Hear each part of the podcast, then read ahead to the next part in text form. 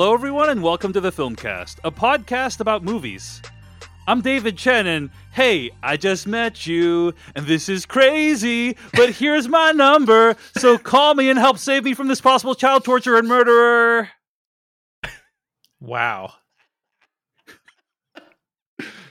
Join me, joining me today is Devindra Hardawar. I can't wait for the Black Phone 2 about the Black Phone app that'll just have dead people helping you throughout your life. Like, just helping you out. Call the Black Phone app, everybody. And Jeff Cannata. Sorry, I'm not home right now. I'm trapped in somebody's basement, but leave a message and I'll call you back. Wow. Oh, we you both had songs, Jeff. independently. We both had songs. Incredible. Incredible. It's not Well, even the music. There's very little music in this movie. what was the inspiration there? But there should be, is what we're saying. Uh-huh. Where were be. all the needle drops? Is the question. Those are, of course, all extremely vague references to the fact that today on the Filmcast, we're going to be reviewing The Black Phone, the newest film by Scott Derrickson. Looking forward to talking about that with you all. You can find more episodes of this podcast at thefilmcast.com. Email us at slash filmcast at gmail.com. Use hashtag slash tag to recommend stuff for us to watch. And patreon.com slash film podcast is how you can support the show. Sign up for ad-free episodes as well as exclusive after darks. Huge thanks to all those folks at patreon.com slash film podcast who keep this show running. We are of course going to also dive into what we've been watching this week. A lot of good stuff to talk about before uh, we get to our review of the black phone. But first i want to cover some of the feedback uh, that came in response to our scintillating lightyear review uh, Scintillating. Yes. I, I think that there was actually quite a bit of uh, like we spent a significant amount of time, probably most of the time of that review, talking about how the movie Lightyear makes absolutely no sense given the lore that was set up uh, in the beginning of the movie, which is like the movie is saying, "Hey, this is the movie that Andy watched uh, in 1995 uh, before buying the Lightyear toy, the Buzz Lightyear toy in Toy Story."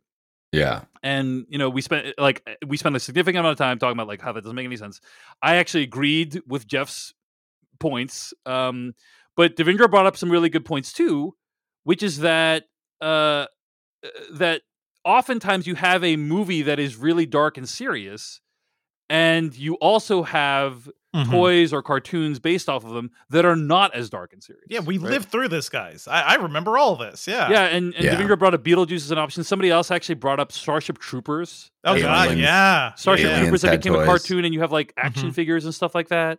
Yeah. And so I did want to acknowledge that that is a reality. Um, but I think you know Jeff Jeff puts it well, which is like the movie didn't say that. It could have said that. Could have said like could have added another paragraph to the title cards and said, know, Explain hey- full context. By the Yeah. way, yeah, thanks to the machinations of capitalism, uh, it has been dumbed down for Andy.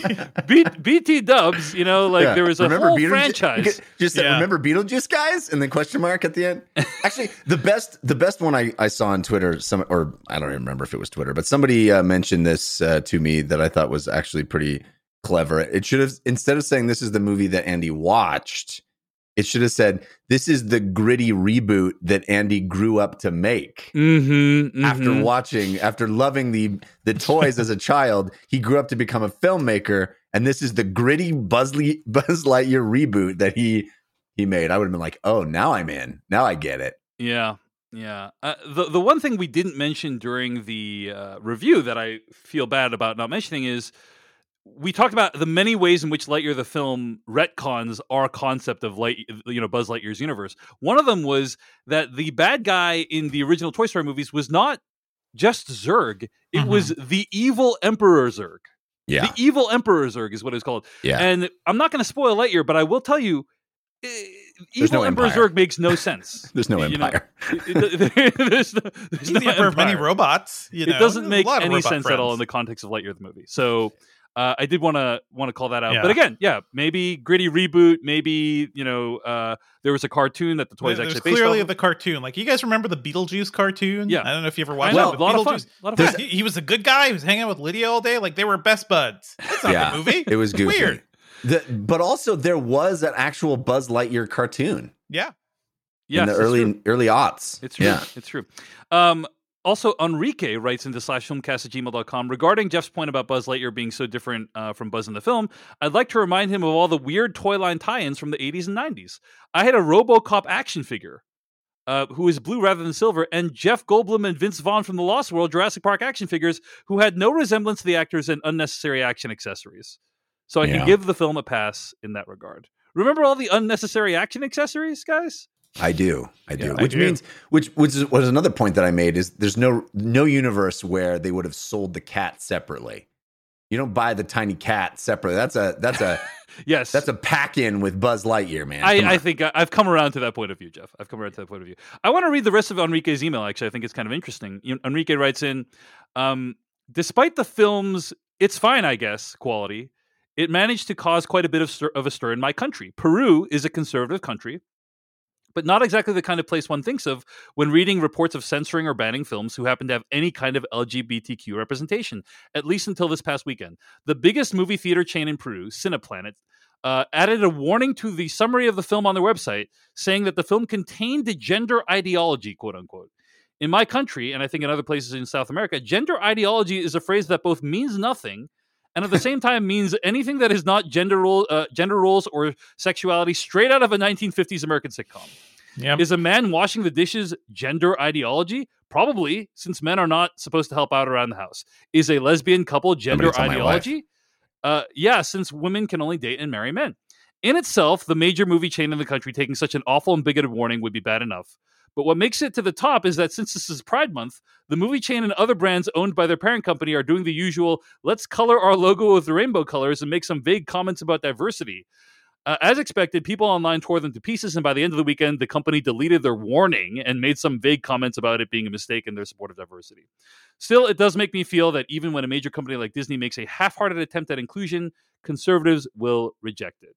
With the controversy over, all that remains is a new meme where people just use two images of, uh, uh, or images of two men and, or two women kissing with the caption, they just saw Lightyear. Is it homophobic or is it making fun of the right wing's homophobia? I'm not the right person to answer it, but I find it amusing that this had a bigger impact than the film itself. End quote. Uh, appreciate getting that viewpoint from uh, another country. Lightyear is tanking at the box office right now. Um, it's really Mhm. doing pretty Dropped like what seventy percent? Yeah, it's, uh, it's something in the 60%, but it had the Yeesh. biggest second weekend drop of any movie in Pixar history other than Onward, which had the pandemic to contend with. Um, so it is not doing well, and I think there is a f- there is a legitimate fear that Disney will take the wrong lessons from this. Wrong lesson number one: uh, that putting uh, diverse people and inclusion in your movies is a uh, thing that uh, attracts too much contro- controversy. Like that's a terrible lesson to draw from this. It's the wrong lesson. Um, lesson number two: Pixar movies should not be uh, in theaters. You know, they they don't do well in theaters. I think those are both those would both be terrible lessons to draw from it. But it's unfor- it's an unfortunate situation that Lightyear is not doing very well. Probably because the movie's not that great, but but it still is like these things can still have an impact. Yeah. So I hope I mean, that there there are worse Pixar movies out there. You know, we saw the Last Dinosaur. I didn't see Onward. I don't know if that movie even exists. it's the good but- dinosaur. Yeah, the yes. good dinosaur. Whatever. this movie might do worse than the Good Dinosaur. Yeah. you know um so it's uh, it's a shame and and what's ironic is this movie was chosen as a theatrical release because it was supposed to be the safe ip you know what i'm saying like It's for guys, for boys, little the boys, boys. action figures, space. yes yes No, those red pandas. yeah. yeah it's it's a shame so i hope disney does not take the wrong lessons from the the release and failure of lightyear Mhm. and that we are able to see really interesting pixar movies back in theaters again in the future but we'll It- see It's it's like this is something Disney has talked about for a while too. Like right before they bought um, Star Wars and Marvel, wasn't the there was a lot of talk about uh, Disney needs stuff for boys. We can't just Mhm. have princess stuff. We need we need IP for little boys because it's that- such an that underserved audience. You know what Jeez. I'm saying? I'm being sarcastic. I'm being sarcastic. yeah. Anyway, But that that was a clear mission for them. Like that was why Tron uh, Legacy happened. You know, that's why a Mhm. lot of those things happened. so I mean, I guess there is a cost to put movies in theaters. It's it's Sure. I shouldn't yeah, I shouldn't you know, massive, it's massive. massive, but also you're you still get the Disney Plus release. Like you Yes. don't Yeah. lose the Disney Plus release. And if there's a bunch of people that don't go see Lightyear in movie theaters and would see it, if the lesson is like, oh, we should just put this out on Disney Plus, I don't I don't see how that's you lose that by putting them in the movie theaters. But Mhm. Mhm. But I guess it's Yeah, the cost thing. is it's the, co- you know it co- can cost uh, tens if not hundreds of millions of dollars to do a theatrical release but also uh, the on the flip side movies that get a theatrical release do better on streaming they are watched by more people like we have some statistics that show this now because they're more cultural events you know so people will be like oh i got to see the thing that was in the theaters right Well, and also all Plus. that tens of millions of dollars you spent on advertising doesn't just Yeah, vanish. it doesn't just vanish it still it implants lightyear in people's minds still you know so anyway um well speaking of box office uh this past weekend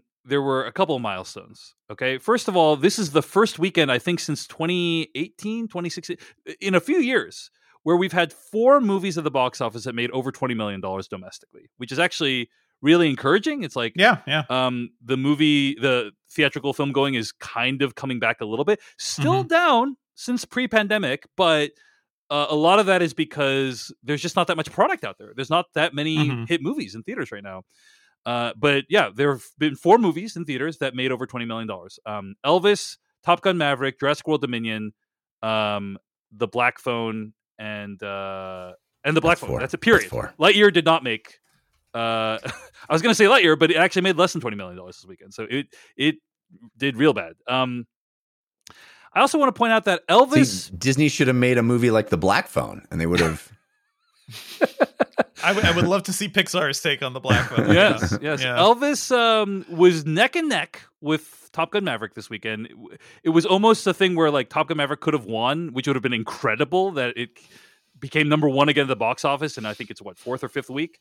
Um, but it pulled ahead. Elvis pulled ahead, and it made thirty-one million dollars. Uh, so it is number one at the box office. But Top Gun Maverick, thirty point five million dollars in its fifth weekend. I think that's the most money any movie has made in its fifth weekend, other than Titanic.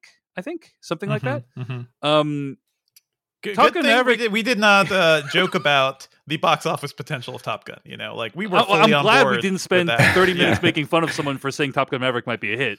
Uh-huh. Um, it's ama- that would it's amazing to me that uh, a movie about a superstar that's so old that people barely remember did so well at the box office, and also Elvis. Boom goes the dynamite. Nicely done, Jeff. That was very good. That's very good. Um, but Top Gun Maverick, you know, almost was almost beat Elvis. Almost was number one at the box office. Did beat Jurassic World Dominion, a movie that came out two weeks later than Yeah. Top Gun Maverick. The Which one did, for which Top one Gun did Maverick, all of us pick to be the number one movie of the Which- summer? Yes. Top Gun Maverick at this the only other movie that can beat Top Gun Maverick this summer is Thor Love and Thunder. That's Mhm, the only mhm. other movie Yeah. that might. And I don't think it's gonna. I think Top if- Gun Maverick Oh Top yeah, Gun I- Maverick is gonna be number one. At this point, I think it's clear. I think the writing's on the F fourteen. You know what I'm saying? yeah, yeah, yeah, yeah. The- yeah. I, and and honestly, as much as this you know personally embarrasses all of us, Uh-huh. Uh-huh. uh, I'm I'm heartened by this. Like this, Mhm. we all cynically put Jurassic World, knowing that that movie was probably going to be terrible, Which yeah. it was, yeah. Which it was. which it yeah. was, proved to be correct on that front. But we all cynically put that number one because oh, you know, Americans are going to be dumb and they're going to rush out to see the dumb movie. And I, it heartens me when that is wrong, when we are wrong about that. You Hey, know, Right. great. I mean, if, if anybody had actually predicted full on, because Jermaine didn't even say number one for Top No. Gun, right? He So said number like, three. I believe. Can you If- imagine if any of us said if anybody number said that, one? yeah, it, you would have sounded insane. You would have sounded Yes. like a psychopath. Yes. So Yes. that's why we responded to Jermaine the way we did because Yeah. he was so high. Yeah. Yeah. I, I mean, it's really it has me shook, you know, how Mhm, well it's mhm. doing and also how poorly we conducted ourselves in the summer Sure, movie sure, wager episode. You I know, mean, like the nature Wow. of reality d- is not holding anymore, so anything goes, guys. Like a- That's anything at this point. Yeah. but but I- the you shouldn't be yeah, surprised about us conducting ourselves poorly, Dave. Mhm. yeah, That's- yeah, that's you're right. It's true. It's that's Yeah. par for the course. But I, I will say that I think that what is great about Top Gun, okay, yes, Top Gun Maverick. Uh, you you can say there's many problems with it. You can say that it obviously uh, is going to be used as a recruitment tool by the American military. Uh, it's it's headlined by a guy who is a heavy participant and is Scientology's most visible member, which is Mhm. arguably responsible for human rights violations. So it's not like it's a movie that I feel hundred percent good about rooting for, but But you did see it four times in the theater. Yeah. Plane, planes seen- do go boom. Yeah. but I have seen but plane go fast, guys. Plane go fast. Uh, and and the thing about Top Gun Maverick is it shows that if you can create an experience that is uh, that has a lot of spectacle and that has a lot of emotion, people will go out to the theater to see it. You know, and um, th- you know, this is a movie that I actually don't think the ad campaign was that good. You know, like I, I think the, the ad campaign told you nothing about the movie's actual story. Um, it was just like here's a bunch of images and Tom Cruise flying in planes and that's it. Uh, but word of mouth, I think, has carried this thing all the way to where it is. You know, Yeah, word of mouth is a big part of it, but I also think there's something ineffable about it. Uh, there's something. I, I think that if this movie had come out on its original release Yes. date, it Mhm. would not have been this hit. Hundred percent. yeah, yeah. There's- we, we there- want to go back to a simpler time. Yes, you know? yes, yes. Yeah, I, I don't think I don't think it can simply be stated that it, you know it's it's a movie that you know gives you spectacle and has heart. Like those things are true, but I don't. I think there's some. Th- that that Con- takes it to 300 million domestic, not 521 million. Yeah, it- right? there's some convergence Yes. of right thing at the right time. yeah that yeah. just you just can't ever bet on and it just it just happened to be the case and uh it's kind of neat to see it it's it's so unexpected like i have been saying over and over we've had hundreds if not thousands of people put in their top 10s on our website i would venture to guess not a single person put that movie number one so it's not it, it's or it- if they were, they entered like 50 times with like t- different permutations. You know, Yeah, it probably wasn't. yeah. I'd guess that you can't find a single uh, sheet that has it at, at number one, and and I think that's kind of neat. That's kind of cool that that this it it's the fun of doing this every year, or yes. you know once every three years, as the case recently. but uh, is is to just see how unpredictable all this stuff really Yeah. is. Yeah. But yeah, just it's just so remarkable that Top Gun Maverick in its fifth week beat Yeah. Jurassic World Dominion in its third week. Like Yeah. that that is almost equally as unpredictable as Top Gun Maverick being number one, is that Top Gun Maverick would ever beat Jurassic World on any week. Right. Um and that the black phone would beat Lightyear in its second weekend. That you know? also. That also, if you had asked me, I would have laughed you out of the room. Yeah, all, all those of us who put Black Phone as a dark horse are looking real good right a now, right, dark guys? horse, though. You didn't, you know, every all of us put Lightyear in the top five, I think, right? Uh-huh, yeah, uh-huh. yeah, yeah. Pretty bad. Pretty bad. Anyway, the summer movie wager continues to surprise us. Play along at thesummermoviewager.com. Hey, it's time for me to tell you about our sponsor, NordVPN. A VPN. It's essential. You gotta use one. Why? There are so many reasons why. Chief among them is security. You know about Snoops? You know about Snoops? Snoops are snooping. Snoops and criminals. NordVPN shields your IP address and secures your online traffic with state of the art encryption directly stopping those snoops. Stop the snoops. Not Snoop Dogg. Snoop Dogg can look at all the all the stuff I do online if he wants. But the snoops, I don't like the snoops and the criminals looking at my stuff. Safely listen to podcasts like this one, stream shows, or simply browse in complete privacy uh, outside the watchful eye of the snoops. You're going to protect yourself on the public Wi-Fi. If you're traveling, oh my gosh, you gotta you don't want to just attach yourself to public Wi-Fi. It's like swimming in a sewer full of snoops.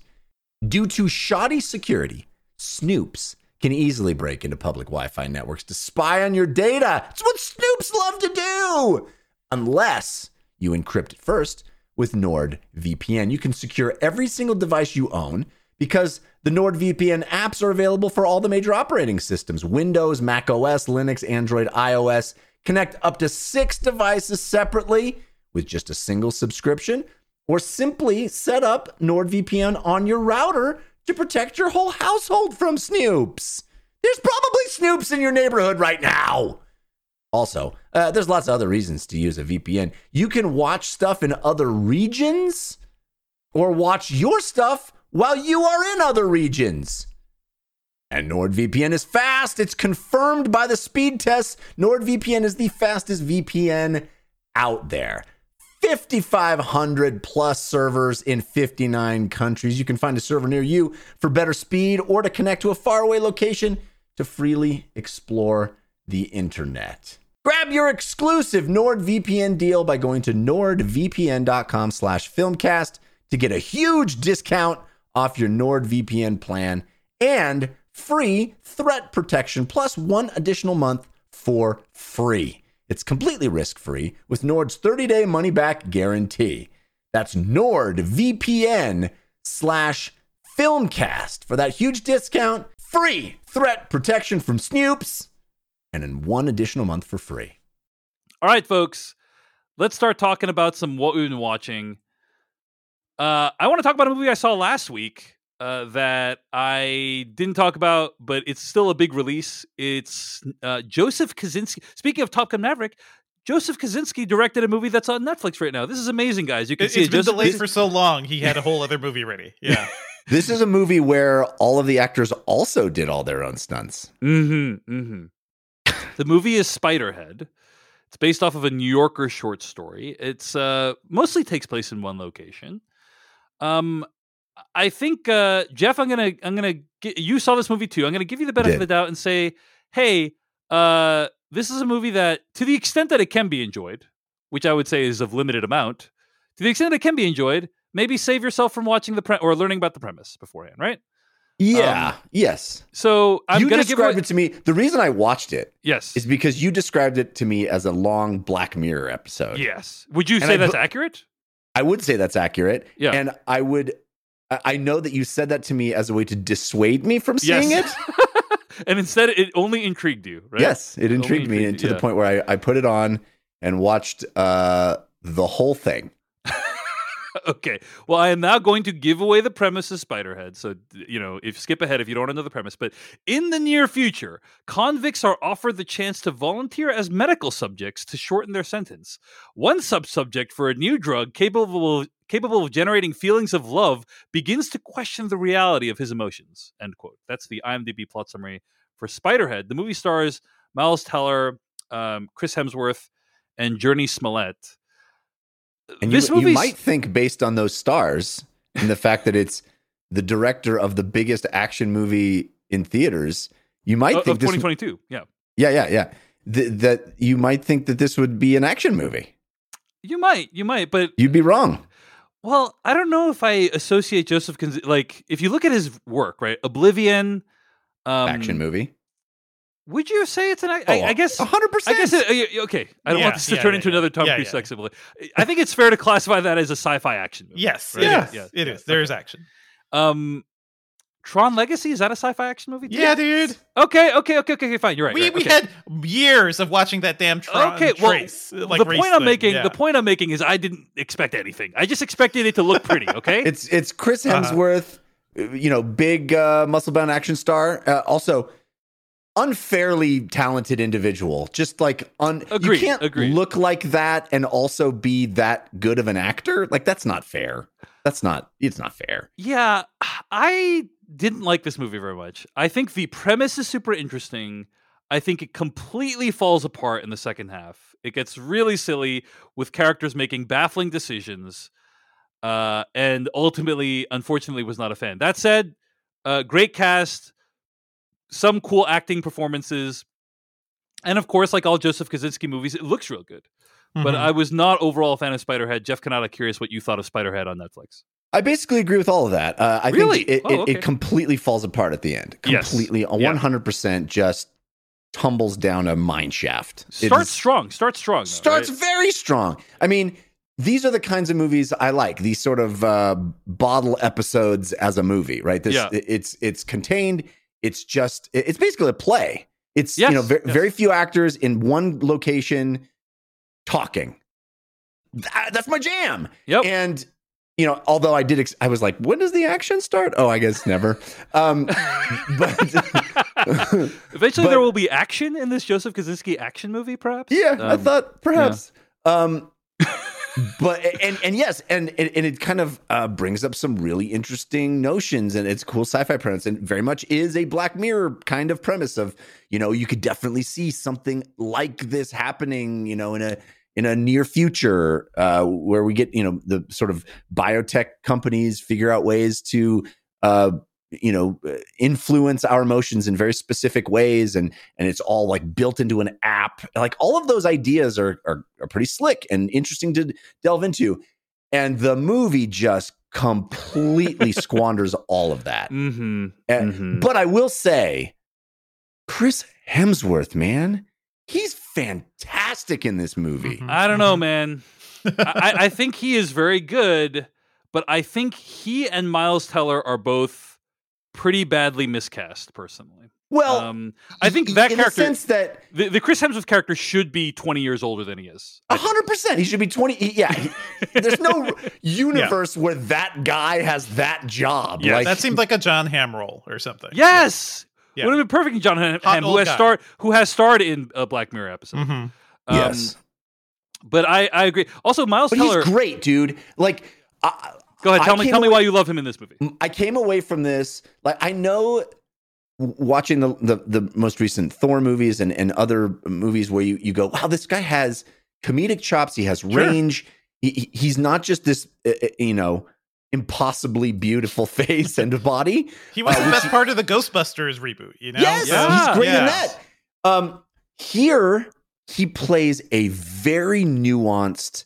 super charming villain and does so with aplomb. I, I could not believe how wonderfully he walks that tightrope of like, hey, I'm a nice dude. I'm a nice guy. What's what's the problem? It's it's it's a a, a really beautiful uh, snake oil salesman, a a, a really uh, effective um, you know, evil wrapped in kindness. And I just thought his performance was real. I mean, almost worth watch. It's worth watching the first hour of this movie for him, and then just turn it off and never come back to it. Like Mhm. that's totally fine. Like I, he is really working his ass off here. I think it is a very admirable performance. But yeah, I, I it's hard for me to get over the miscasting because it just feels like in not in a hundred years would you imagine that that's the guy. Well, again, the the character that he's playing, right? You you have a lot of associations and connotations with what that character is like. Not in a hundred years would you imagine it looks like Chris Hemsworth, right? right, right. Um, that said, given that the performance is great, you know, Well, there's one line in the movie where he's like, "Beautiful people get away with so much just because they're beautiful." He's like, ah, "I've had that a few times," or something, something like that. And it's like, no, that's your entire life, man. Yeah. If you're if you're that guy living that life, that's come on. yeah. I, I haven't seen this whole movie yet, but wasn't that the ba- the main problem with Black Hat too? Is that I, I that that movie's kind of a mess, but also I I never bought him as you know best hacker in the world guy Mhm, too. So mhm. it's a whole thing. Yeah, yeah, and and I hate I hate to be discriminating on looks in the other direction. You know, Uh, I, the I think he'll be fine. I think he'll be totally fine. Yeah, he'll be fine. So I I will also say, Miles Teller. I have no idea what is going on with his hair in this movie. I think he's supposed to be like a blue collar guy who like lived in a trailer, like that's his Uh-huh. backstory, and so he was supposed to have a mullet. But it feels like they started giving him a mullet, and Miles Teller was like, "No, sorry guys, I can't do this." And so halfway through the haircut, he declined the mullet, and like that's what is his haircut on screen. Um, so it's just very bizarre. I But mean, they should have he- titled the movie "I Declined the Mullet." That I would have been a very good, That's very right. good title for the film. Um, so interesting ideas, great cat. Everyone's doing their best to like salvage this thing. Dude, there um, are some sequences in this where I'm like, I think people got physically, like, they had to physically recover from what they just did Mm-hmm. in service of this movie. Yeah. I just I mean- bad. There's Yeah. sequences where I'm like, oh man, if you had to do more than one or two takes of that, I, Yeah. I really feel bad for you. But and you did it for this movie, like, well, Mhm. come on. Yeah, but you know, people, actors can't control the outcome of the movie they're in. You know, they work their ass off, and they can only hope that what the movie is is good. You know, Oh yeah, Um, I'm aware of that. The movie is not good. Yeah. Uh, the the last thing I'll say about it is there is drugs that make you feel good in this movie, and there's a drug that makes you feel really bad. Mm. And the drug that makes you feel really bad is called Darkenfloxx, which is kind of the level of subtlety that I think this movie aspires to. So, um, Yeah, it's it's the a movie where the bad drug is called biotech. Darkenfloxx, which is kind What's, of if a what's goofy- a good drug called? uh, I I don't know, man. I need some of Um, that right now. Yeah. Also, Yeah. there's a, I mean, I don't want to get into spoilers here, Dave, but there is a discovery that Miles Teller makes that makes him feel like this is this is an evil organization. Or I'm like, how do you draw that conclusion? I'm like, yeah. there's a notation system that uh, Yeah, that yeah, I- I Hemsworth uses, where I'm like, that is perfectly reasonable notation system. Like what? I mean, oh, I don't yeah. understand. yeah, Yeah, only I'm not gonna monsters file this way. Yeah. Yeah. Yeah. Anyway, Anyway, That's Spiderhead. It's streaming right now on Netflix. Good premise, great cast. Not a great movie overall, unfortunately. Well, Jeff, if you're looking for bottle movies that take place mostly in one location with a few characters that are play like, I'm always. have I looking for got one for you? Ooh. It's called Good Luck to You, Leo Grande. You heard of this movie? Oh, is this the sex movie? This is the sex movie. Yeah. This is the sex movie. with with uh with um um Emma Thompson. Emma Thompson. Yeah, Emma somebody who I was I have long been attracted to. I think she's amazing. Yes. So Good Luck to You, Leo Grande is streaming right now on Hulu. Uh, it debuted at Sundance. I, I want to say this past year.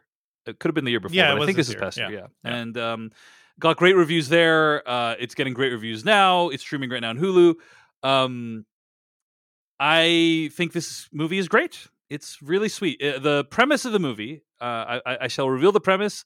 I don't think it's too much of a spoiler to say uh, Emma Thompson hires a male sex worker.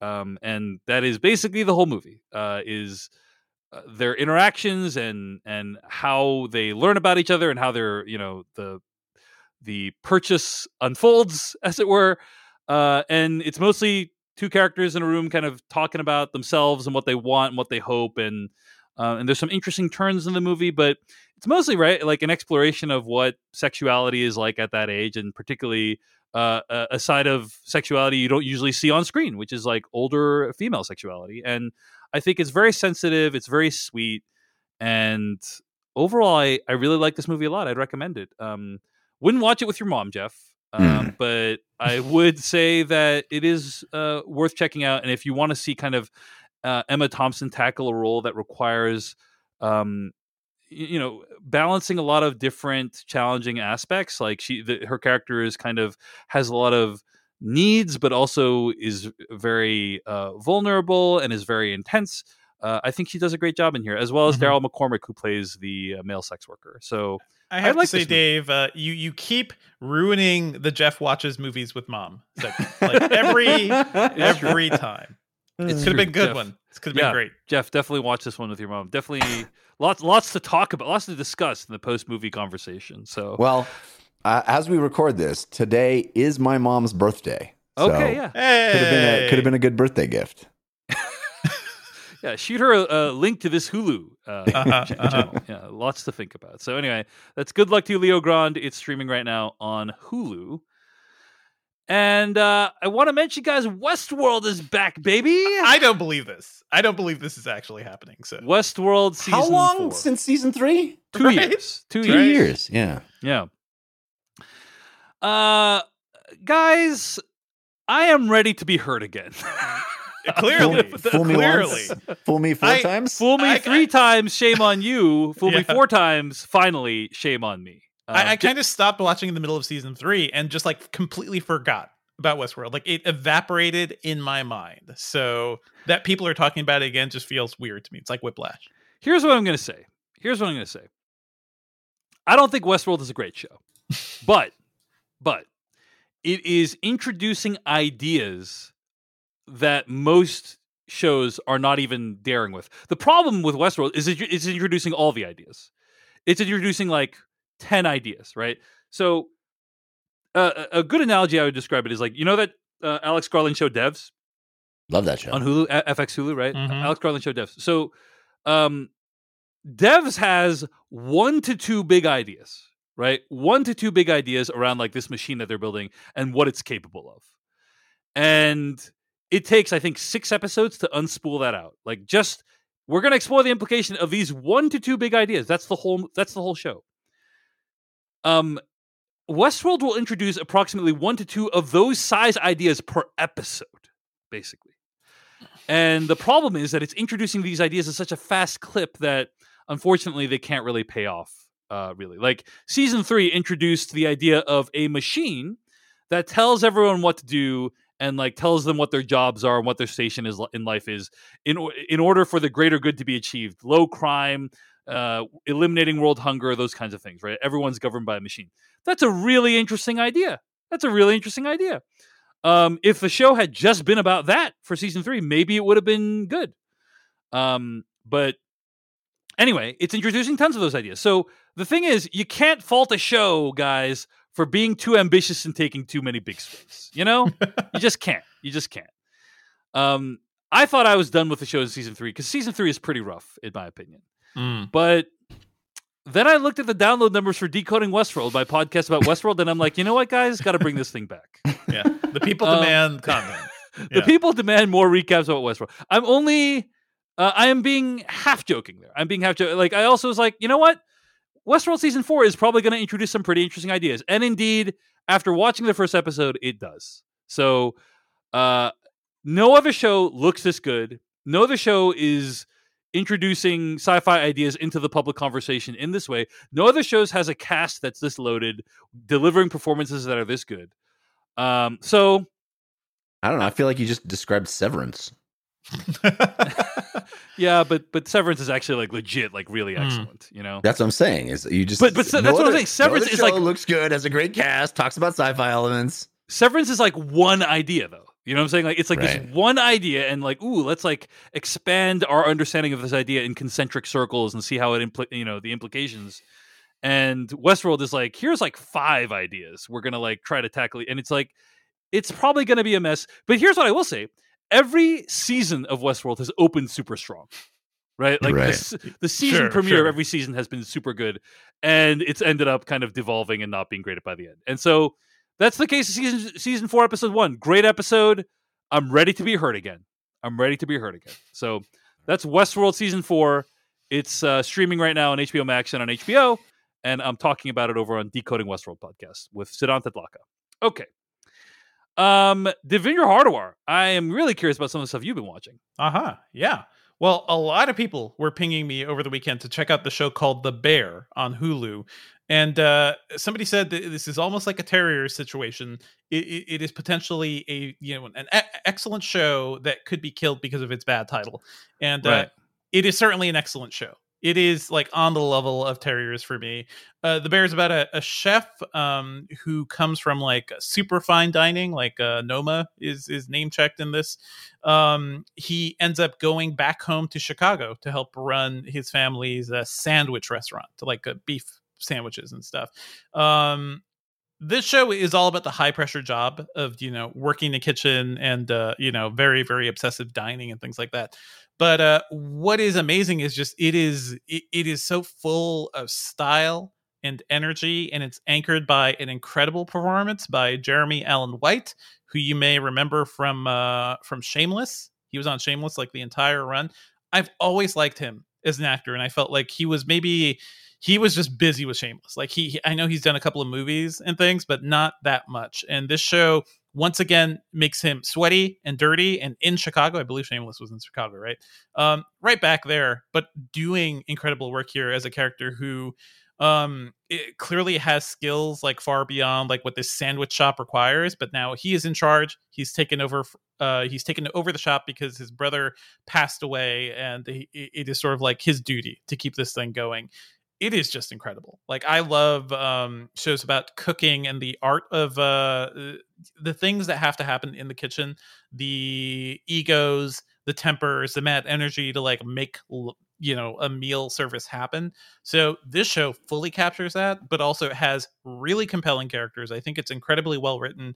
The pilot episode is just so wonderfully stylish. Like it is it is like full on energy. It feels like uh, watching like early Scorsese or something, you know, like just lots of cuts, lots of really interesting shots and camera work. Um, I think the show's fantastic. Have you guys seen this Yeah. No, Yes. it's it's on my list. I was gonna he- wait to hear what you said about it, but uh, Jeff, what did Yeah. you think of the bear? Uh, I'm I, I will echo everything that Devindra said. It is um it feels like uncut gems in a restaurant. Yes, Mm. Uh, very it's much. that level of just nonstop tension. Dave, there is nothing that looks like this show on TV. It's beautiful. Nothing. Mm. It is shot like no other show on television. It's Mhm. so claustrophobic and so tight and handheld and compressed. You just feel like you're jammed inside the back of this kitchen that it has no space to move.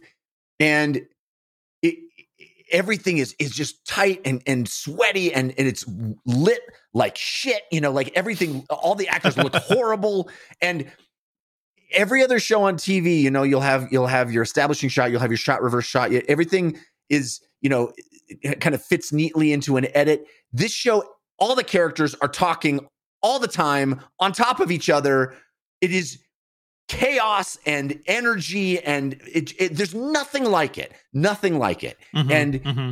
It is an it is an experience and the fact that it's only a half an hour long i think really benefits that because i don't it know if i could i could yeah. handle an hour of an episode at once you know it's just like man you're just in this pressure cooker you kind of have to strap in and just take in every episode. But the thing is, I found myself just really uh this has been a rough weekend in America, everybody, and a rough week in general. Like it's, it's starting off bad too. If we're looking at uh uh praying schools being uh, accepted now, apparently.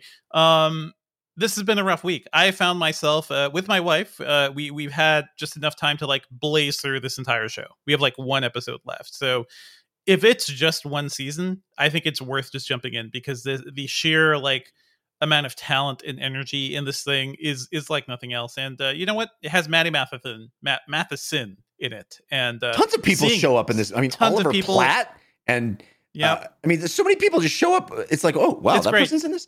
It's um, great. Yeah. Uh, the other thing I want to say about this is, uh, you know, I've mentioned a, a few times uh, in the history of our show uh, that uh, I think several of us uh, share this quality, but I uh, one of my first jobs in high school was working at a movie theater. Mm. And when I got that job, I, I had already had a, couple of jobs before, but when I got that job, it felt like a, a privilege. Like I was like I got to work right, at a right. movie theater. It felt like this incredible opportunity. It felt like this thing that I that I got accepted into this elite club. And what I mean, I know I sound like an old old man talking about work ethic, but uh, when I was working there, I remember everybody treated it like that. And like cleaning the popper, the, the, the popcorn machine was like, you, if you clean the popper, I mean, we literally had managers coming over with gloves on, like wiping their finger to see if any grease at the end of the uh-huh. night, every single night, right? It, it, was it was this incredible, almost passion to to do things well, to do things right at, at a freaking movie theater. Like who cares? But we did. We cared.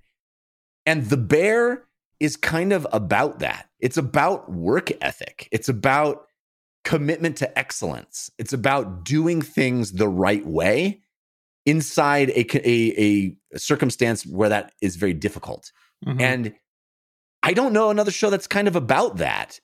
And I I really appreciated that about this show. it, it is you know, again, it, it, does sound like we've had this conversation before, and I do sound like an old man get off my lawn of like, well, kids these days don't have work ethic, which you know isn't entirely true, but it does it, it does feel like this wonderful exploration of that notion of mm-hmm. of hey, if if something's worth doing, it's worth doing at the highest level. It's mm-hmm. worth doing well. For and sure, for sure. It's a it's a really cool aspect of the show that you just don't see in other media but it also dives into like, I think the, the toxicity of that too, like the mm, the yeah. demand from the people up higher up to to require certain levels of that, or them not uh, making sure that you're being treated right, or the culture that they've created, you know, just has made a toxic soup of egos uh, going on. Like the, the show kind of explores all that. It reminds me a bit of uh, maybe Sports Night or something, which I'll I'll bring up for another thing later. But you know, high pressure work shows, ER. It's very much ER in the kitchen you know and yeah. uh e- but er compressed down e- even more and more focused. So yeah th- this show's fantastic. And also shout out to ayo edebiri who is amazing. She's a sort of like young protege of jeremy allen white's character who comes in and uh they both both basically have to contend against the old timers who've been there forever and have a specific way of doing things and they they all really push against doing anything differently I think you'll love this show, Dave. And I think anybody who's listened to our suggestions before will fully be on it. This is one of the best shows of the year for sure. Okay. I am definitely 100% going to watch it this week. And I will talk about it the next time we do a what we've been watching segment, which okay. will not be next week probably, but the week after. So you have my uh, attention and curiosity, gents. Uh, that's The Bear, and it's streaming right now on Hulu. And that is, in fact, a terrible title. Um, it is. It is title. indeed. It is indeed a terrible. A, a bear shows up in the dream sequence early on, and that is, uh, unless you're going for the bears, like a the Bears reference or something that n- Yeah. no kids or youngins will rem- remember. You know, I, I don't it's, know. It's terrible. I will a- say uh, this: if you guys are looking for a show that is similar in theme but completely different in style, there is this movie called Boiling Point. Yeah, that I it would is very much. Uh, I've not seen it yet, but Yeah. everything I've heard about Boiling Point, Yeah, is, it's, it's, but that. Boiling Point is done in one long continuous shot, Yes. so it's like the Yes, yeah. opposite in terms that, of what you're describing. It's yeah. like the stuff I've you know when you watch the Bourdain stuff from him back in the kitchen days, or him just in a normal kitchen. Like it, it is that sort of like crazy, uh, just hyperactive atmosphere of people doing a ton of work to produce food, the stuff you never get to see, but it is it is addictive to watch. All right, Devindra Hard. So that's the Bear on Hulu. Uh-huh. What else you been watching?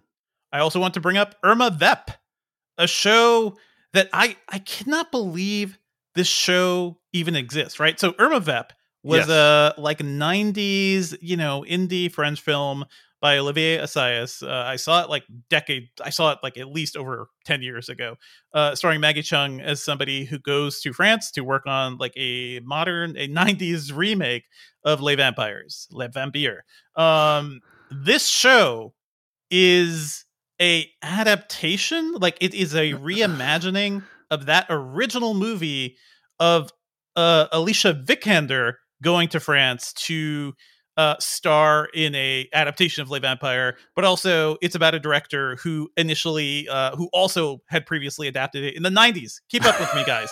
Now, Olivier Assayas was married to Maggie Cheung, so like that, that like for for a big chunk there.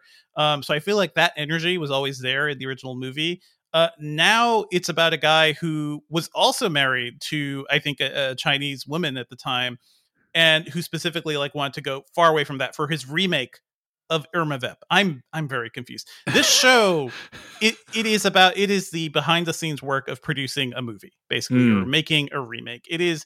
I brought up Sports Night before. Uh, this is very much Sports Night of uh, you know movie production. So it is very much a dramedy. It is funny. It is serious at times. It's very silly, but it's also very real in terms of uh, seeing all the work that goes into producing a movie or something like the the artwork uh, that is involved in creating any art form. Like it is all about the behind the scenes magic of making movies. So I think you, Jeff, will really enjoy this.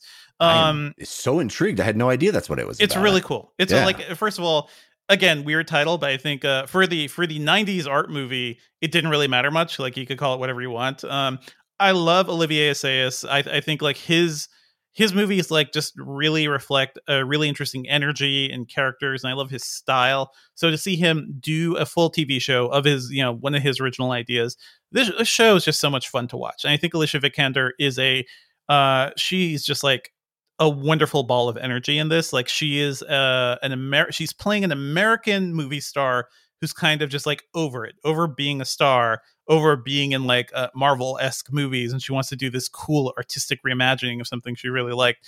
It's just a really interesting meditation on you know making movies, creating art, um, adding value to stories that have already been told. I think Alicia Vikander is also just absolutely magnetic in the show, which is what you want, right? It is all about the character who's playing Irma Vep, uh, you want her to be, you can't really take your eyes off of her. Like she is just so interesting in commanding her presence on the screen. And I think she does that both in the movie they're making in this uh, show, but also in the show itself. So she is fantastic. It is a lot of fun. So if you're nerds like us who just, you know, care about uh, hearing how movies are made or want to see some behind the scenes action, I think uh, this show is worth a watch. It's Irma Vep on HBO, and also the original movie's on HBO Max now too. Do you think the original is necessary in any way? I mean, it's uh not really, but you know what? It is kind of a classic. Like people Mhm. talk about that all the time. It is, and it's not even like 90 minutes long. It is very maybe a little over 90 minutes. It's very short. I actually just rewatched it a couple of weeks ago. So it's very short, still really funny. Um, but I think this show does a better job of that initial concept because it's it, it is a great uh, platform to launch a whole series on. Whereas the original movie always felt a little uh, a little short, right? A little it, it didn't go as deeply as I would have liked. But they both cover very similar territory. So yeah, Ch- check out the show. You can always watch the movie later. It's interesting you mentioned the point about uh, being tired of doing Marvel films and stuff. Alicia Mm-hmm. Vikander uh, has done some, you know, big budget blockbusters Yeah, like she's uh, Laura Tomb Croft. Raider. She still is She's Laura, Laura, Croft. Laura Croft. Yeah. But but I think like if you look at her uh, her filmography, it's really interesting. Like she's taking some really interesting choices, making really interesting choices. You know, um, she had a Man from Uncle and she did Tomb Raider and stuff like that, but she's also Mhm. doing movies like Green Knight, Blue Bayou. And she was Um, also really fun in Man from Uncle too, right? She wasn't Right, just yeah, a, a, a yeah a bomb. I think she's enormously talented, but also Mhm. I think that like yeah, um, I think when you look at her career, it's like she she is making the interesting choices already. So Mhm. I don't I wouldn't describe her as like the person you know who is like Mhm. um uh She, she's not the character and- she's playing. exactly exactly Yeah. exactly but it's, it's an interesting look at that kind of character it sounds like so Mhm. um i was very intrigued by this uh i'm planning to check it out at some point um but it's irma vep streaming right now on hbo Wonderful vibes. I also wanted to just quickly shout out a uh, a little Star Wars show. I know yeah some of so you us you finished have, have obi-wan right Yeah. so so the question is Devindra, you were the most positive on this when Uh-huh. we uh we talked about obi-wan and so i'm curious now that you've reached the end of the journey Mhm. um what did you think of obi-wan was it worth the journey I think um maybe it didn't need to be what is it six episodes. It, it didn't need to be as long as it was. I heard several people saying it was like a, a good movie stretched out into six. It is. It, Episodes. it is very much a way? good movie stretched out, and you can kind of feel that at times. But uh the finale is, is some good shit. Like if you if you want some good lightsaber shit, if you want to, if you've imagined like what a potential uh in between showdown between uh perhaps a Vader and perhaps an Obi Wan may have looked like, and actually make it meaningful and do something interesting with those characters. Uh, I'm not talking to anybody in particular on the show. Um, I think it is uh it is a really compelling and really interesting uh character study to, to kind of do those things and also the action is is pretty good at least for that thing and also i mean we we know he's in the show uh it is really interesting Oh for wait, me to hold on. see- I don't. Th- I don't yeah. know if Jeff knows. So I Jeff, Oh, know. come on. Yeah, I know. you're Jeff doesn't know. Everybody, so he's been No, I so know. that's fine. That's the fine. Star Wars But- event. Yeah, I that's know, fine. That's I know fine. he's in so the Jeff, show. why don't you take off the headphones? But Devindra, No, if I you want to give it the show, away, Dave. He is he's in the show. Um, Oh. It is really interesting to see Hayden Christensen kind of come back and. Oh, that, that's play- not who I thought you were going to say. But okay, go. Yep, I don't, go I don't know who you were. Now, Okay. who were you thinking? Never Um, mind. Okay, uh, did ahead. you know Ewan McGregor was in the show? Uh, Sung Kang is in the show. Yeah, I know, Uh, I know, no, yeah. it's really I mean- interesting to see Hayden Christensen kind of come back and do the bits of uh, you know Vader that he didn't get to do because uh, that's all the story that happened in, in between uh, Revenge of the Sith and A New Hope. There is some interesting stuff there, and I kind of like that. And Hayden Christensen, uh, taken away from George Lucas's dialogue, can be a really really interesting screen presence. So Mm. I think there's some good stuff here. I think it's worth watching. If this stuff feels anathema to your childhood and your belief and uh, you know the way you consume Star Wars, then don't you don't have to watch it. It's fine. It yeah. doesn't matter. But Yeah. uh, I think for people who want to see, you know, just something really like it, it- there's always been an interesting narrative gap. Uh, this show I think does a good job of exploring it. Certainly more than uh, the Boba Fett show. Yeah. Uh, well, that's Obi Wan. It's streaming right now on Disney Plus.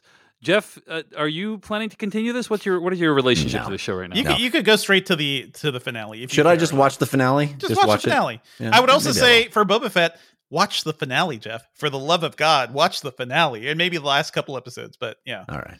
Yep. I don't know. All right. I kind of feel like uh I mean, I'm hoping there's a a Star Wars trilogy that just sort of tries new things and and it, it I- lets we're the we're all hoping for that. be the past. We're all hoping for that. That would be Yeah. wonderful. Uh, I, I'm not going to say Star Wars isn't for me anymore. I still love Star Wars, but it just it doesn't feel like. Uh, I just I don't have a lot of desire to, yeah. That's to fine. do it. Uh, okay, that's what Devindra Hardware has been watching. Jeff, we've already talked about the Bear and Spiderhead, which you've been watching. You've been watching anything else this week? Yeah, you know, before I get to the, this other thing, I just want to shout out one more time, players on Paramount Plus. Yeah, It's, it's so it's really it's really good. enjoyable. Yeah, it's really enjoyable. so good.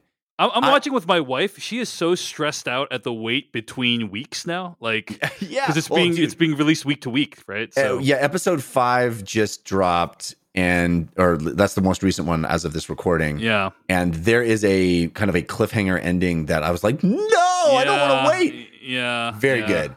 Um, It's it's yeah it's yeah it's, it's, I, like I can't believe how good this show is Yeah. about, about a, a topic that I mean, again, for people that didn't hear last week, it's it's about um, esports basically. yeah League of uh, Legends, League of Legends yeah. esports use a lot of actual names and, and individuals in that scene. Um, that is just a topic that gets fumbled by every every show, every way of, of of dramatizing that world, even even the larger world of sort of video game culture. It just has never been done well narratively. I've Mm. never seen a show get it. And this show is so good. It's so good. It's funny when it wants to be. It's dramatic. It's interesting. The characters are I care about all of them. Yeah. It- I, it's and shout out to Misha Brooks who plays Cream Cheese on the show. Like yeah. That is so really good. hard what that character is doing. And, you know, like the, the performance is like he is one of the most annoying people you've ever seen on screen, but you have to sympathize with him. Yes. That's hard to do. It is achieve. extremely hard to do, and it feels authentic. It doesn't ever feel like a performance. It feels like they're capturing real moments. Yeah. And the other thing that the show does, because it is ostensibly a uh, a, a a documentary, right? It, it is uh uh trying to create the sense that you are watching a documentary about these people. One of the things it does that is very much a trope of documentaries is that it will show you a piece of video and then it will go back and sort of show that piece of video in slow motion and see a, a like oh the look in his eyes we all knew it's like Mhm. that actor had to perform that Mhm. you Mhm. know, it's it's an amazing thing to be able to go back and look at something again, frame by frame, and get a reading of it that feels authentic. It's just Yeah. and- and there's So- a there's a there's a sequence about Taco Bell in episode four that is, I think, legit genius. It is Mhm. so brilliantly executed. Great show, That's players. Players on Paramount Plus. All right, Jeff. What else? What, what else you been watching this week? Uh, one more show I uh, I dipped into. It's the new Alan Wang show. Uh, It's Mm. called Loot. Alan Yang. I Excuse me, I said? Wang, didn't I? Yeah, yeah. Alan Yeah, Yang. Yeah. Pardon me. Uh, that is because I watched I watched the stand up comedian Phil Wang. I think his name's Phil Wang. I also watched that this week. He's very good. Okay. That's why I Um, made that that substitution. I apologize for everyone no involved. worries. I apologize So- to everyone involved. Uh, Alan Yang.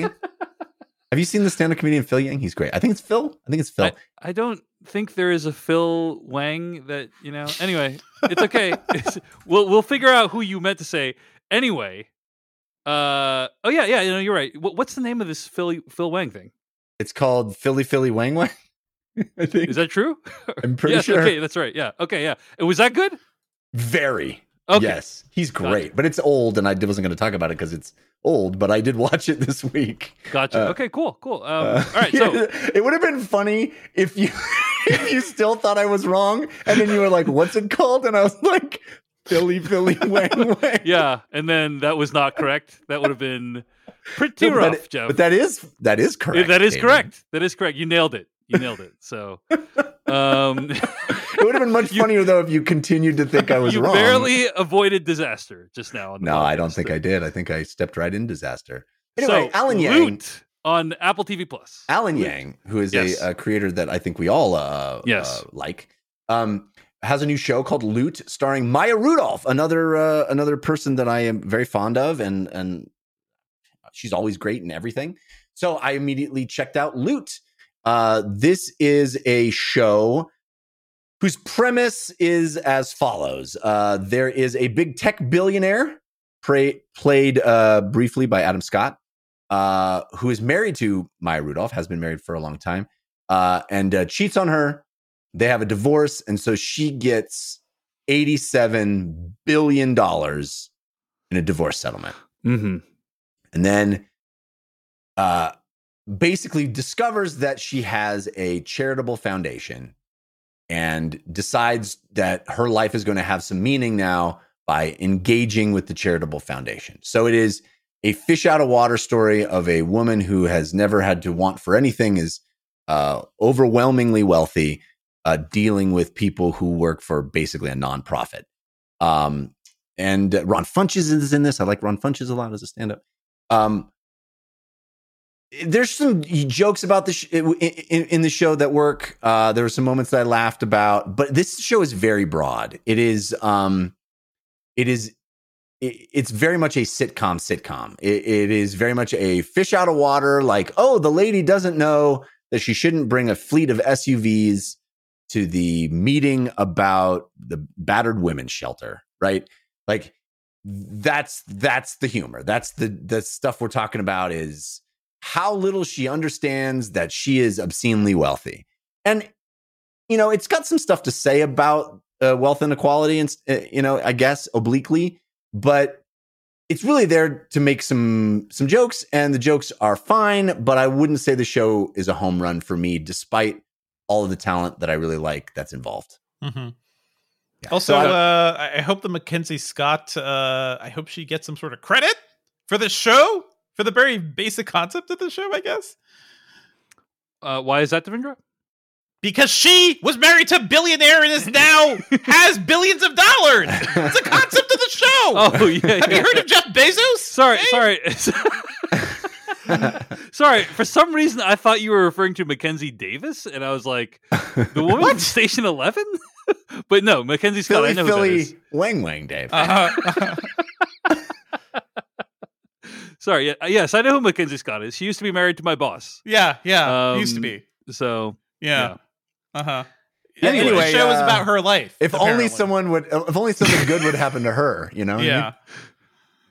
Well, that's Loot uh, on Apple TV Plus. It sounds like Jeff, you enjoyed it, but it wasn't like a complete home run for you.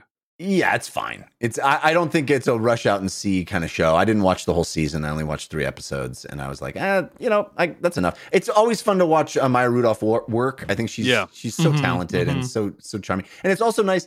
I think this is another like like hacks in the in the sort of um, shows uh, where women are cast at the, as their actual age, which is nice, and, and and played as protagonists as, as their actual age, which is nice to see. But I just didn't think that there's uh, enough meat on this bone uh, for me personally to get a lot out of it.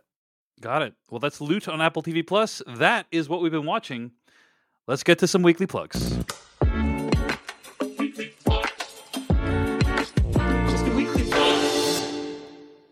Weekly plugs are part of the show each week where we plug something else we've been making. I have a I have a tough sell for y'all. Um, I I'm read ready, a I'm book ready.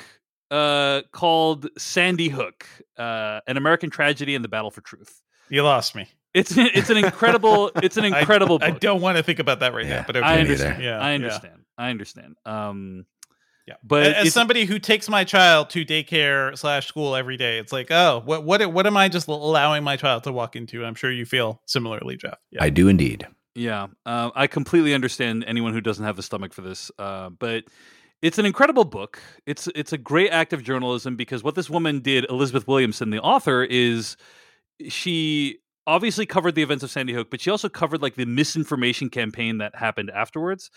And you realize what a distinct hellscape America is, right? Where not only can kids be shot up at school, but then the parents who suffer through that can then spend the next several decades fighting off crazy people basically who think that the shooting did not happen and like will accuse the parents of fabricating it and so on. And it, it feels like only in america could something that fucked up happen. Um, and i think it's important to look at it and to look it in the face and be like okay this is this is what is happening in this country um, because i think it's important to understand these things so that we can make sure they don't happen again. But uh, the book is called Sandy Hook, and I interviewed the author Elizabeth Williamson for my podcast Culturally Relevant. And I also completely understand if no one listens to this episode because it's such a dark topic. But I also think it's an incredibly valuable book that, if you feel up for it, is worth checking out. So that is my weekly plug. Um, Devindra Hardawar, give us a weekly plug, won't you? Yeah, I'd love to read that book someday. Someday I'll be up yeah, to it. someday Uh, in the future. I want to shout out the latest episode of the Engadget podcast. We talked about the new MacBook Pro 13 inch, which has the M2 chip uh, that Apple just announced. And this computer is really weird because it's basically the same old case Apple's been using since 2016.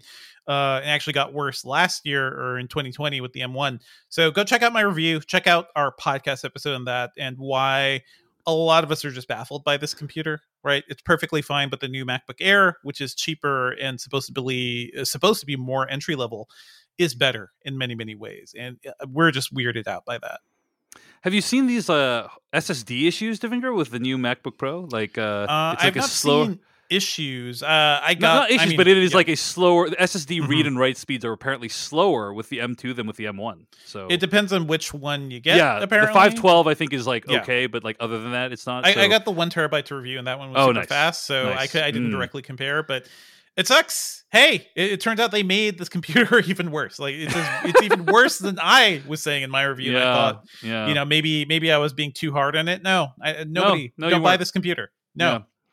That's Devindra's review of the Apple MacBook Pro with M2 chip. Uh, I, I love my M1 MacBook Pro, and I think it's a, it's a great series of devices. Kind of Mhm. bummed that they took a step back with this one. Jeff Cannata, your weekly plug. I want to tell you about my video game podcast. It's called DLC. You can find it at 5by5.tv slash DLC. I think the last uh, couple of episodes have been particularly good. Uh, we had Brendan Bigley on uh, two weeks ago uh, talking about uh, the new Teenage Mutant Ninja Turtles game, Shredder's Revenge, and, and lots of other stuff.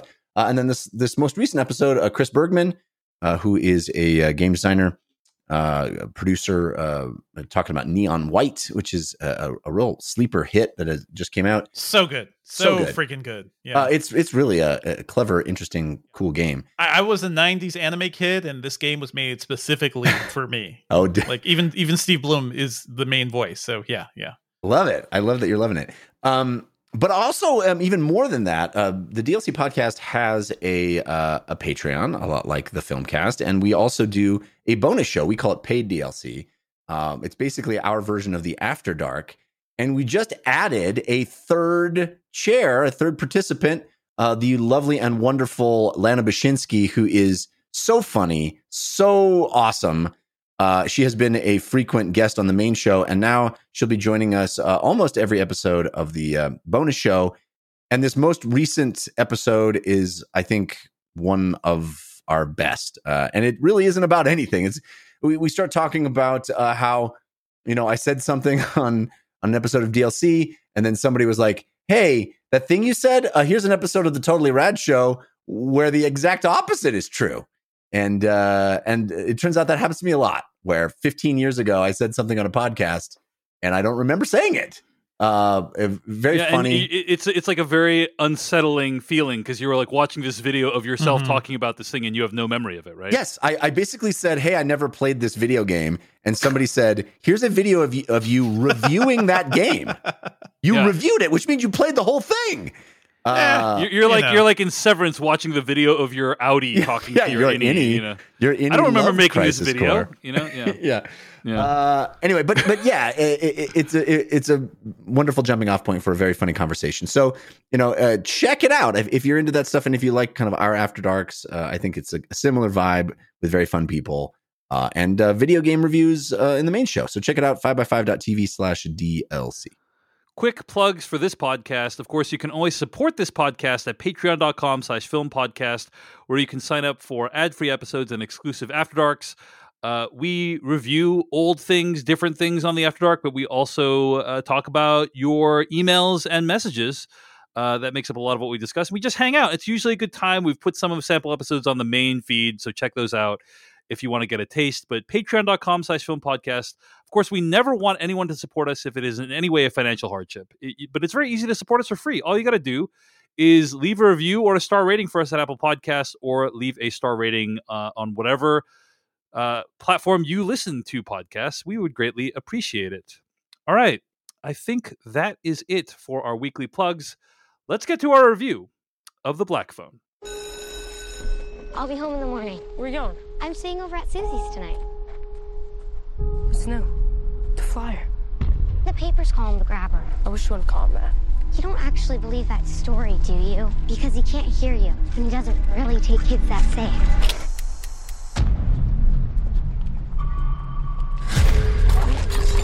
Oh, you goof. Wasn't that just peachy keen? You need some help? You see that? Would you hand me my hat? Yes, sir. I am a part-time magician. Are those black balloons in there? Would you like to see a magic trick? That was from the trailer for The Black Phone, the newest film from director Scott Derrickson. I'm going to read the plot summary from IMDb. Quote After being abducted by a child killer and locked in his soundproof basement, a boy starts receiving calls on a phone from the killer's previous victims. End quote. Awesome premise for a movie, I think. Um, I do want to call out before we get into everything. Uh, I have worked and podcasted with C. Robert Cargill before. I consider him a friend, and he is a co writer and producer on this movie. So, full disclosure. All that said, Devindra Hardawar, I'm really curious what your overall thoughts were on the Black Phone. Sure. Uh, I I like Scott Derrickson a lot. I, I like his work, and I like his work with Cargill. Um, Sinister is a movie that lives within me, right? Like the, the Mm. videotapes and the footage from that movie and the concept are just so hardcore that uh, I, I will never be able to forget them. And I think this movie is is just as successful. I can always count on him to go really hard when I don't really expect him to. This is a really brutal film in more ways than one. You know, like it. Um, there, there's child abuse early on in this film that is a really really hard scene to watch right now. Mhm. um and also like it, it is very violent. Like it, it is about like the the sort of like crazy uh lawless world kids live in where they're bullied and like especially back was this the 70s like back in this time uh people didn't really protect you from bullies. Like kicking your ass really hard too so like this sh- this movie goes all sorts of places but i i really loved it i think it starts off a little rough because uh, some of the early child actors not not so good or at least it t- Mhm. it takes them a while to get up to it or whatever takes they took um aren't very strong What did you I think of? Uh, what did you think of the main child, uh, Mason Thames, who plays main Finn? child good I, I think he's good Yeah. i think his sister early on little rough. Like it, it seems like especially early on where the kids had to talk more a lot of them were having trouble with uh with like the script and just like trying to sound like kids as the way the script put them. So I, I it just felt a little grating a little forced early on. But once this movie gets going and once like you know what's happening i thought it was fantastic. Like a perfect thriller I saw it uh, really late over the weekend at like a 9:30 showing. There was only like maybe four or five people in the theater with me, but it's one of those horror movies where even they were reacting loudly to it. And Mm. it felt really good to have a crowd to watch this movie with because um, there's some good jumps. There's some good jump scares. There's some good surprises and twists, and uh, you know, it's a really cathartic sort of movie too. Um, I found this movie to be a ton of fun. I cannot wait to watch it with my wife because she really likes horror movies like this as well.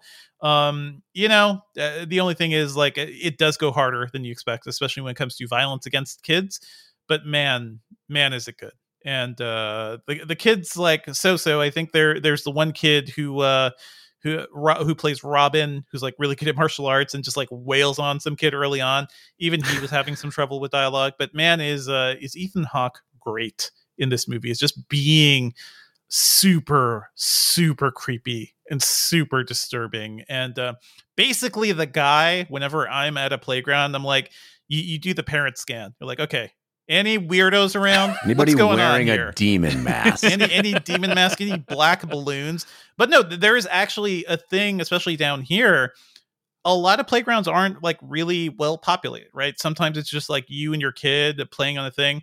And there's been a thing, news reports from people and posts I see on next door of just like, you know, sometimes a car will just like pull up next to you in a completely empty parking lot and just sit there, you know, while you're playing with your kids. It just is this it's a really creepy thing that happens in real life. Um thankfully i haven't heard like too many real actual bad things happening but a lot of parents like you're out there with your kid. You have to be aware of shit like this.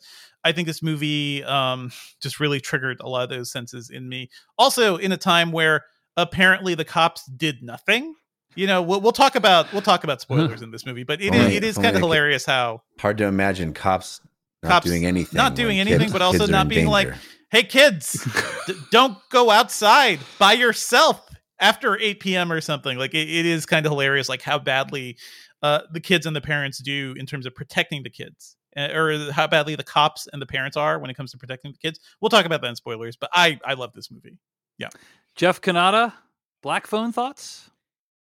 Well, Dave, I guess you could say Uh huh. my black phone thoughts are best summed up in the form of a limerick. Mm-hmm. Mm-hmm. The setup creates some suspense, and a few scenes did make me feel tense, but there's not enough here to elicit real fear, and this movie just doesn't make sense. Mm. I'm sorry to hear that, Jeff. This one, uh, this one is it, it- hurts a little bit because I also have a, a great fondness for C. Robert Cargill. Uh, I I like I like the person. uh, and I'm a fan of his work. Uh, so it it it brings me no joy to uh, say that I I this movie did not work for me at all. Oh wow. Um, yeah, I, I, I, I feel like I am. I watched a different movie than everybody else because I have seen such praise for this. Hearing Devindra Mhm, talk, mhm. I've seen Yeah. so many tweets of people like, "This is amazing. This is amazing." I went into this totally ready to love it, and ooh, did I not? Uh, I, I just don't think it, it. There's enough there. It, it. There's so much unexplained and unexplored and it, it, it, convenient i mean we'll get into it in in spoilers but i feel like this is deus ex machina the movie um Sure. I mean, that that's the premise of this story. Right? Right. So if you don't buy it, then nothing will work. Yeah. yeah and i guess i just there wasn't enough there for me to buy it uh, but Mhm. uh, i wish i i wish i loved it i mean i um i grew up in my you know early teens re- reading the entire Stephen King oeuvre at that point, like voraciously reading. I remember, I remember in my parents' house on the couch, Mm-hmm. hmm lining up the books that I was going to read and just trying to decide which order I was going to read them in because I was in the middle of one.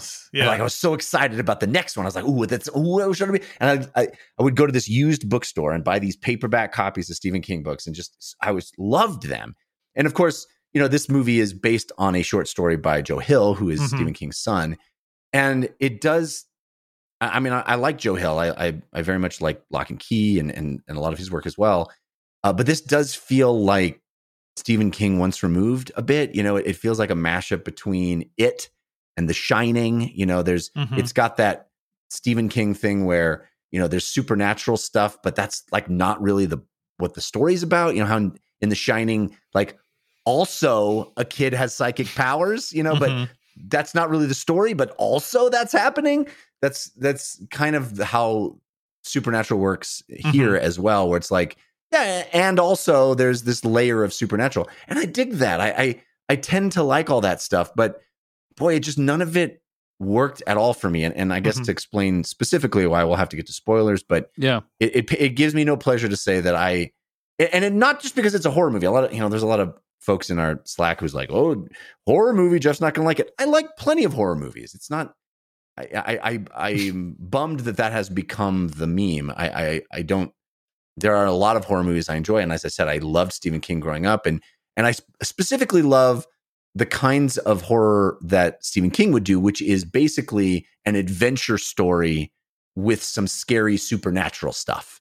Mhm. Um, but and- which kind of this movie I think kind of tries to be, especially uh, toward the end, but it, it just it just did not work for me at all. It's kind of like Saw with kids, to be to be honest. But I also wanted to point out, like speaking of Stephen King, there's a lot of Doctor Sleep here in terms of somebody Mm-hmm. who's preying on talented kids. Like I, I think that was like a th- running Yeah. theme we kind of saw throughout this movie too. And I, I think you loved I Doctor think you Sleep. like Doctor Sleep. Yeah, I was gonna say I think you like yeah. Doctor Sleep. Oh, We- I, I that think we all movie's liked it. awesome. It's yeah. pretty Yeah. awesome movie. Yeah. Yeah.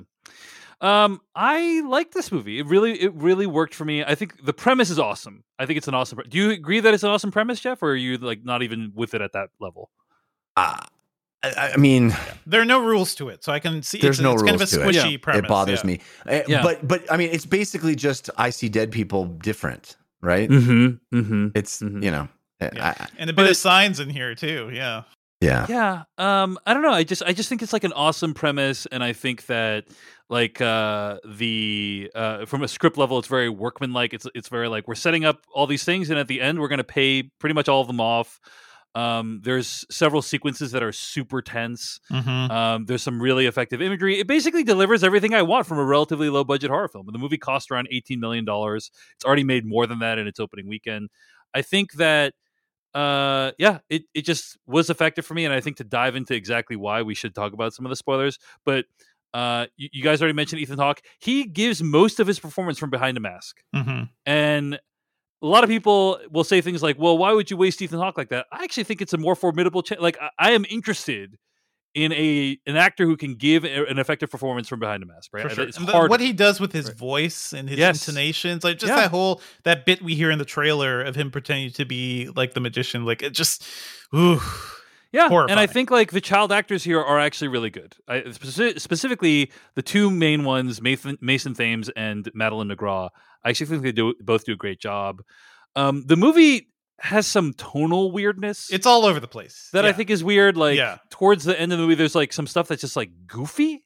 That I'm like, oh, it feels kind of weird Mhm. to have that in this movie that's about child murder.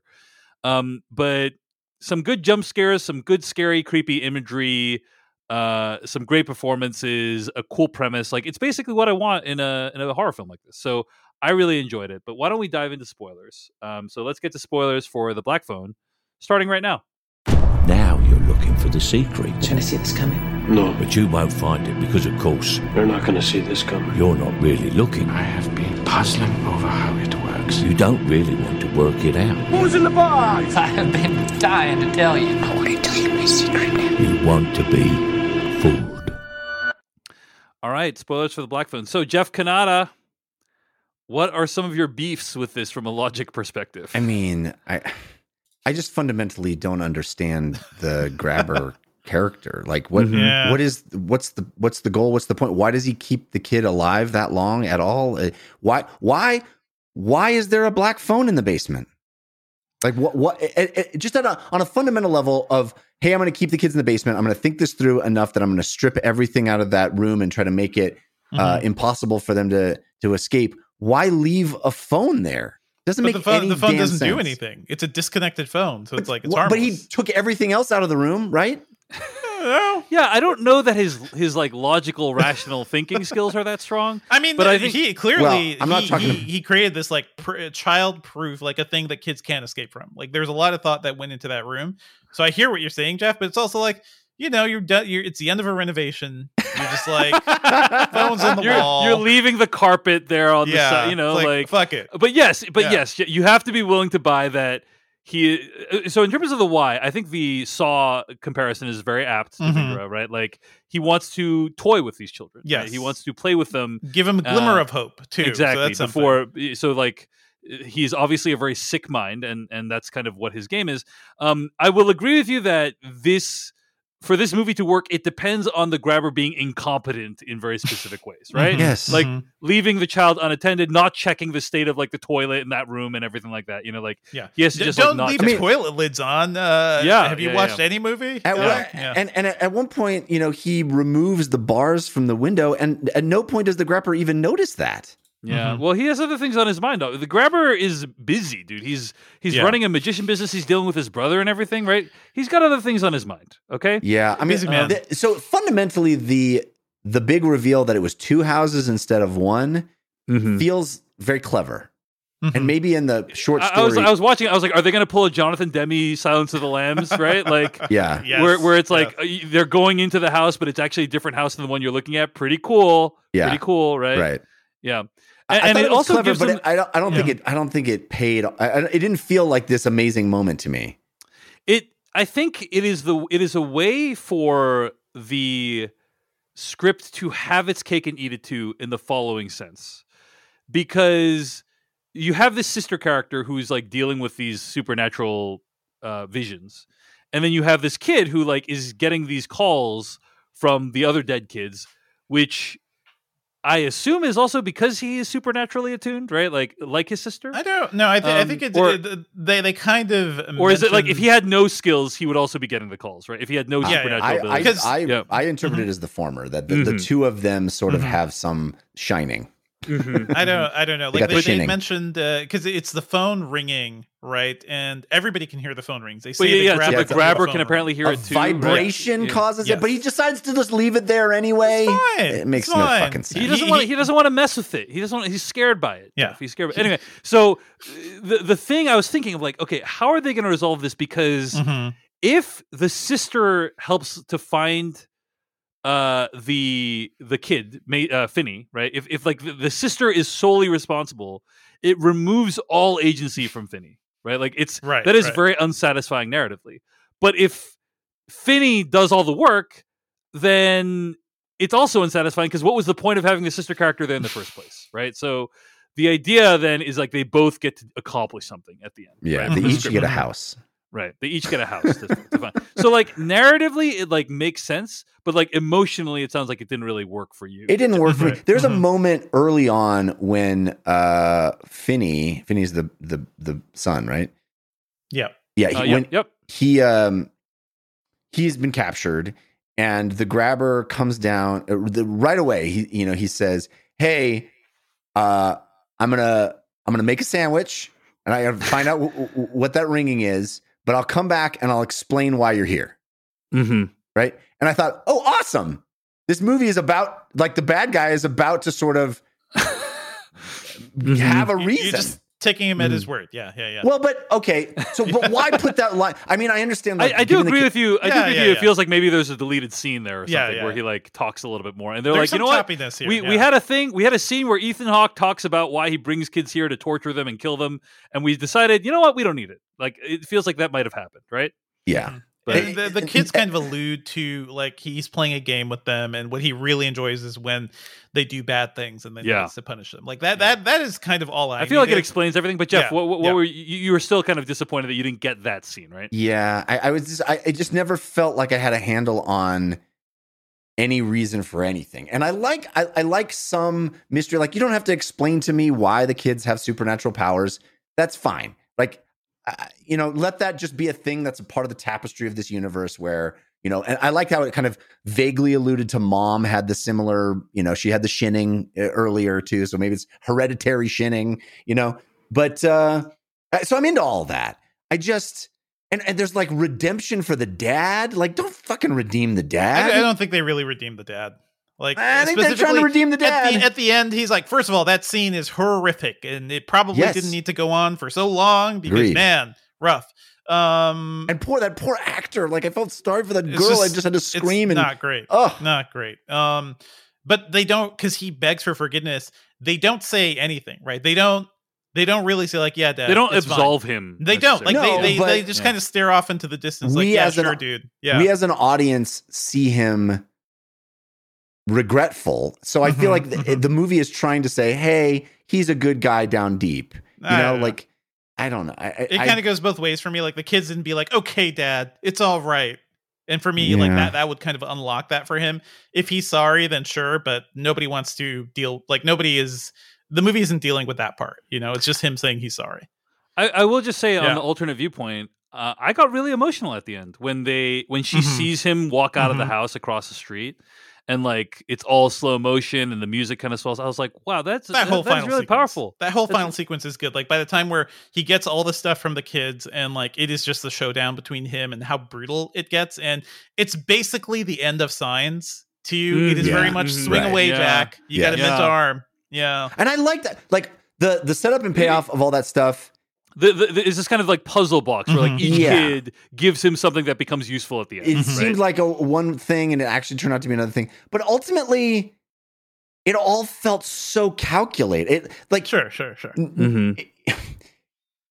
I appreciated it, and I went, "Okay, I see what you're doing, movie. I see what you're doing." Mhm. and I appreciate the attempt, but it felt very clunky and and laborious. Like getting to all that stuff felt laborious. I didn't enjoy the steps along the way Mhm. uh, as much. I, I only enjoyed it retroactively when I went, "Oh, okay. Well, I see how each of those is a piece of this final." But but then also like literally, it's just Deus Ex Machina. It's just all these ghosts gave him all the things he needed. I don't know. It- again, this movie just did not work for me, and and I'm maybe it's more to do with me than the movie, but I I I wish I was on its wavelength. I just was never on its wavelength. Mhm. Uh, you know, I, I think this is a.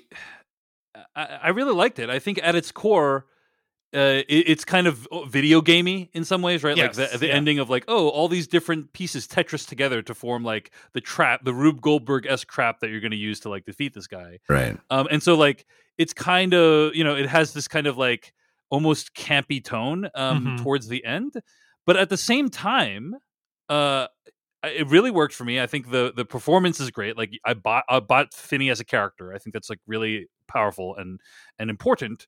Um, but if there is to be some kind of underlying message, right? It's it's that uh the ghosts of the people who came before like helped him defeat this uh this monster Right. and that's like a Mhm. powerful message you know like uh, to the extent that the movie i don't think the movie is trying to like s- make a big pronouncement about how like we can overcome monsters in general but like to the extent that it is it's Mhm. that it's that like hey the, the ghosts of these people who have like been defeated in the past can like can aid you and it's it's kind of empowering and inspiring in a horror movie kind of way you know yeah, yeah. so it, it yeah. reminds me of But- like 80s horror movies too, where it's like the kids have to take care of each other. yeah you know because the every adult in their world has kind of failed them right the cops are freaking useless you got black balloons guys you found black balloons two times maybe go after the creepy ass magician with his black van that's always driving around the school like come on I, I So will that- say I it feel, was- Yeah. wait, wait, just Yeah, to, go ahead, just to Jeff, go talk to your uh, previous Yeah. point, Dave. Go ahead, Jeff, that yeah. I feel like if there had been, if there, I mean, again, this is a completely different movie, but if if there had been scenes with the previous kids where they had discovered these things Mhm. and then passing along that information had been impactful in some way. But it's literally like there's no we don't even know how those kids got that information. It's just because they're spirits and they know shit. Like they just have information they give him information and that information is the solution. There's no earning it.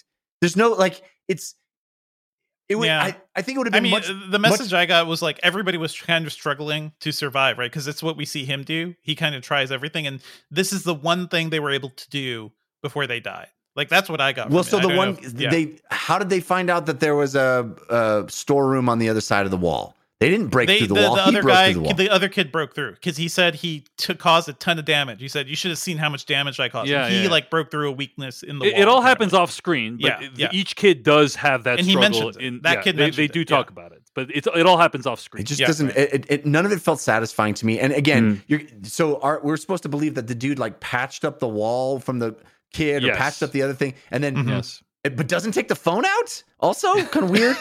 You know, like it- Again, what, what harm is the phone, dude? wow, yeah, Yeah. you're well, really it you're makes really no stuck on the sense. phone. It's yeah. it's no. There's no there's no sourcing of any of it. There's no. Uh-huh. the- the- like you said, Devindra, there's no rules to any of it. It's just like, well, this right, right. happens to be here, and that happens to be there, and that happens to be here, and the kids happen to know about it. It's like it all feels so convenient Mhm. for. It's like we started at the end and worked backwards from that instead of Mhm. naturally, organically getting to the end. I, don't know, Mhm. I kind of Mhm. found like every kid just like figured out one thing, right? And uh, there must it seems like those were all the kids. I, I don't know if there were more kids like that were that were murdered too, but they they all like try their own different way to figure things out. And some of them are kind of convenient, like the the kid who found the cable. Like I guess he was just digging around the walls and like found something and managed to hide it away.